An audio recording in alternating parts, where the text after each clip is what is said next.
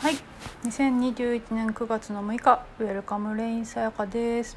と今かんなことおしゃべりしてみたいと思います。前回の収録でなんかこう自我システムとそれって全く関係ないみたいな別みたいなそんなおしゃべりしてそれちょっとなんだろうな。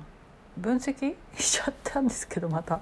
分析しちゃってですね。それはなんか腑に落ちたことがあったのでちょっと喋ってみようかなと思ったんですけどあのー、普段ってその自我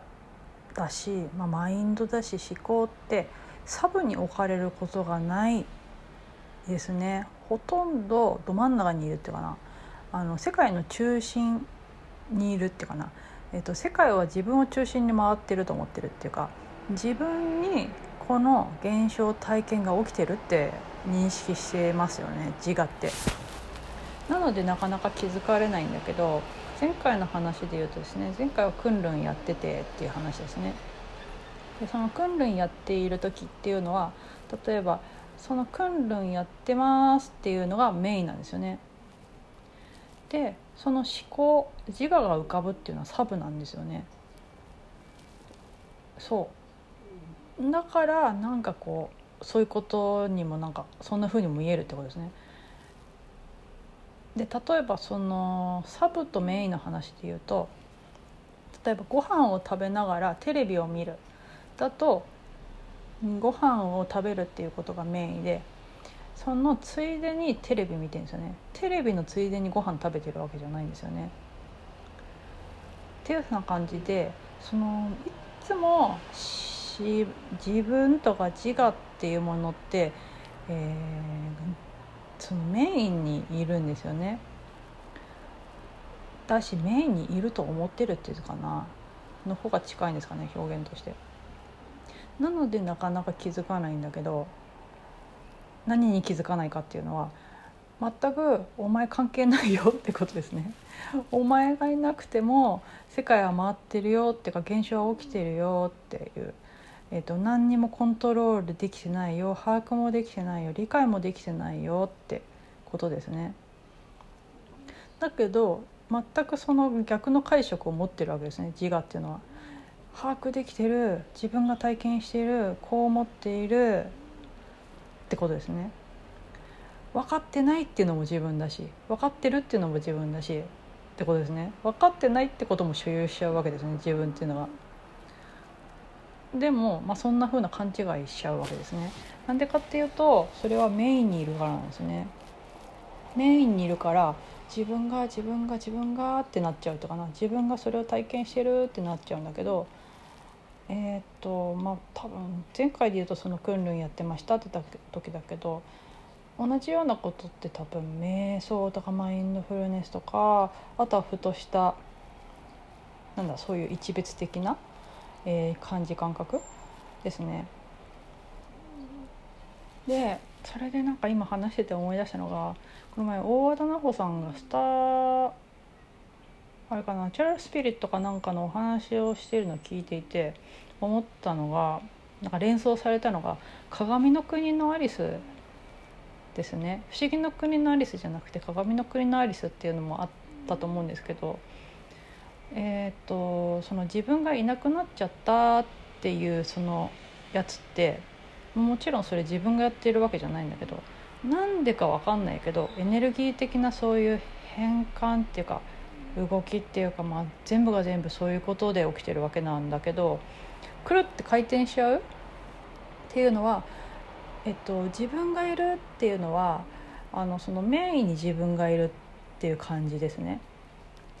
で、えーと、自分がいなくなっちゃうっていうのはそのそのまんまのシンプルなそれこれですね。そこがくるってなっちゃうっていう現象？なんでか知らないけど 分かんないけど。っていうよりかは本来そうなわけですよね。本来そうなんだけど、えーと、思い込みっていうかな。自我のこのシステムっていうかな。によってそんな風に見えちゃったって見えてきちゃったっていうかな。ってことがずっと起きてたわけなんだけど何かの表紙で元に戻っちゃうってことですよね。くるって。でするとあいないとか 自分いないってなっちゃうことにちょっと近い。そこまでのなんか大きな視点の変化ではないっていうかなと思うんですけど、まあ、それの気づきの度合いの大きさって感じがしますね。めちゃくちゃドカーンってなんつうのかな。明白？明白度合いっていうんですかね。明白度合いが度合いがあまりにもあもう明らかですってなっちゃうと自分いませんってことが本当に明らかになっちゃう。だけどそこまでいかなくても微妙にそういうことっていうのは当然起きているっていうのは、えーと、普段も日常の中でも、えーと、自分がいる時もあればいない時もあるだけどいない時にそれに気づかないっていうことですねだからそういうのある意味普段は気づかないんだけど普段は気づかないのにその時に限って気づいちゃったってことかな。ってことが起きた時にあ自分いないって気づいちゃうっていうかな。っ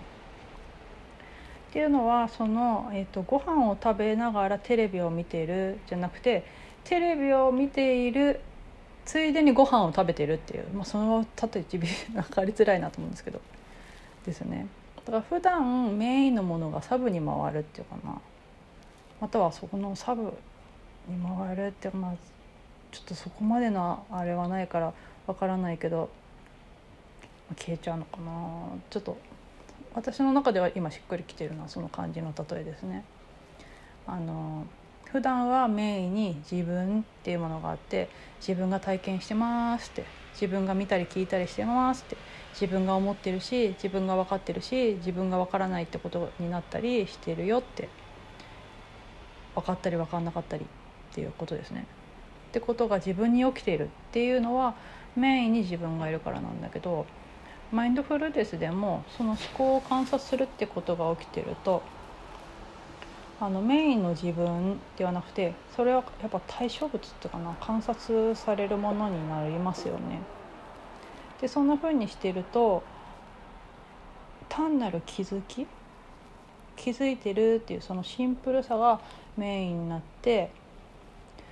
でその思考っていうかな自我っていうものがサブに回った時にあ何も関係ないなってこいつ何にもやってないぞってことに気づくんですよね。こいつがサブに回ったところで何にも変わってないっていうかお何にも変わってないじゃんってことですね。それ違う表現でよく言うのは思考が消えたからってあなた消えてないですよねみたいなことですよね。いろんな思考が浮かんでパッとその無思考状態になっても何も変わらないですね消えちゃったりしないですよねでも自分のことを思考だと思っているんだけどじゃあ思考なくなっちゃったら消えちゃうんじゃないのっていう話ですよね。思考が自分だと思っているっていうなら。だけど消えないってことはじゃあ自分ってっていうかな。私ってどれいうことですね。その思考が消えたとしても無思考になったとしても消えてないこれなんじゃないのっていうことの明白さみたいなところに気づくんだけどっていうかそれが、えー、ともうずっとあり続けてるんだけど、えー、と自分がずっとメインにいるからそれに気づく隙がないし、まあ、そんなこと思いもしないってことですよね。って感じかな。はいそんな感じでですねちょっと前回の話こんな感覚がしたっていうのはあれなんだかなと思ってちょっと分析してみたらそんなような感じのちょっと言葉っていうかな言語化となりましたよというようなおしゃべりでした。はいそんな具合で本日もおしゃべりさせていただきありがとうございました。ウェルカムレインさやかでした。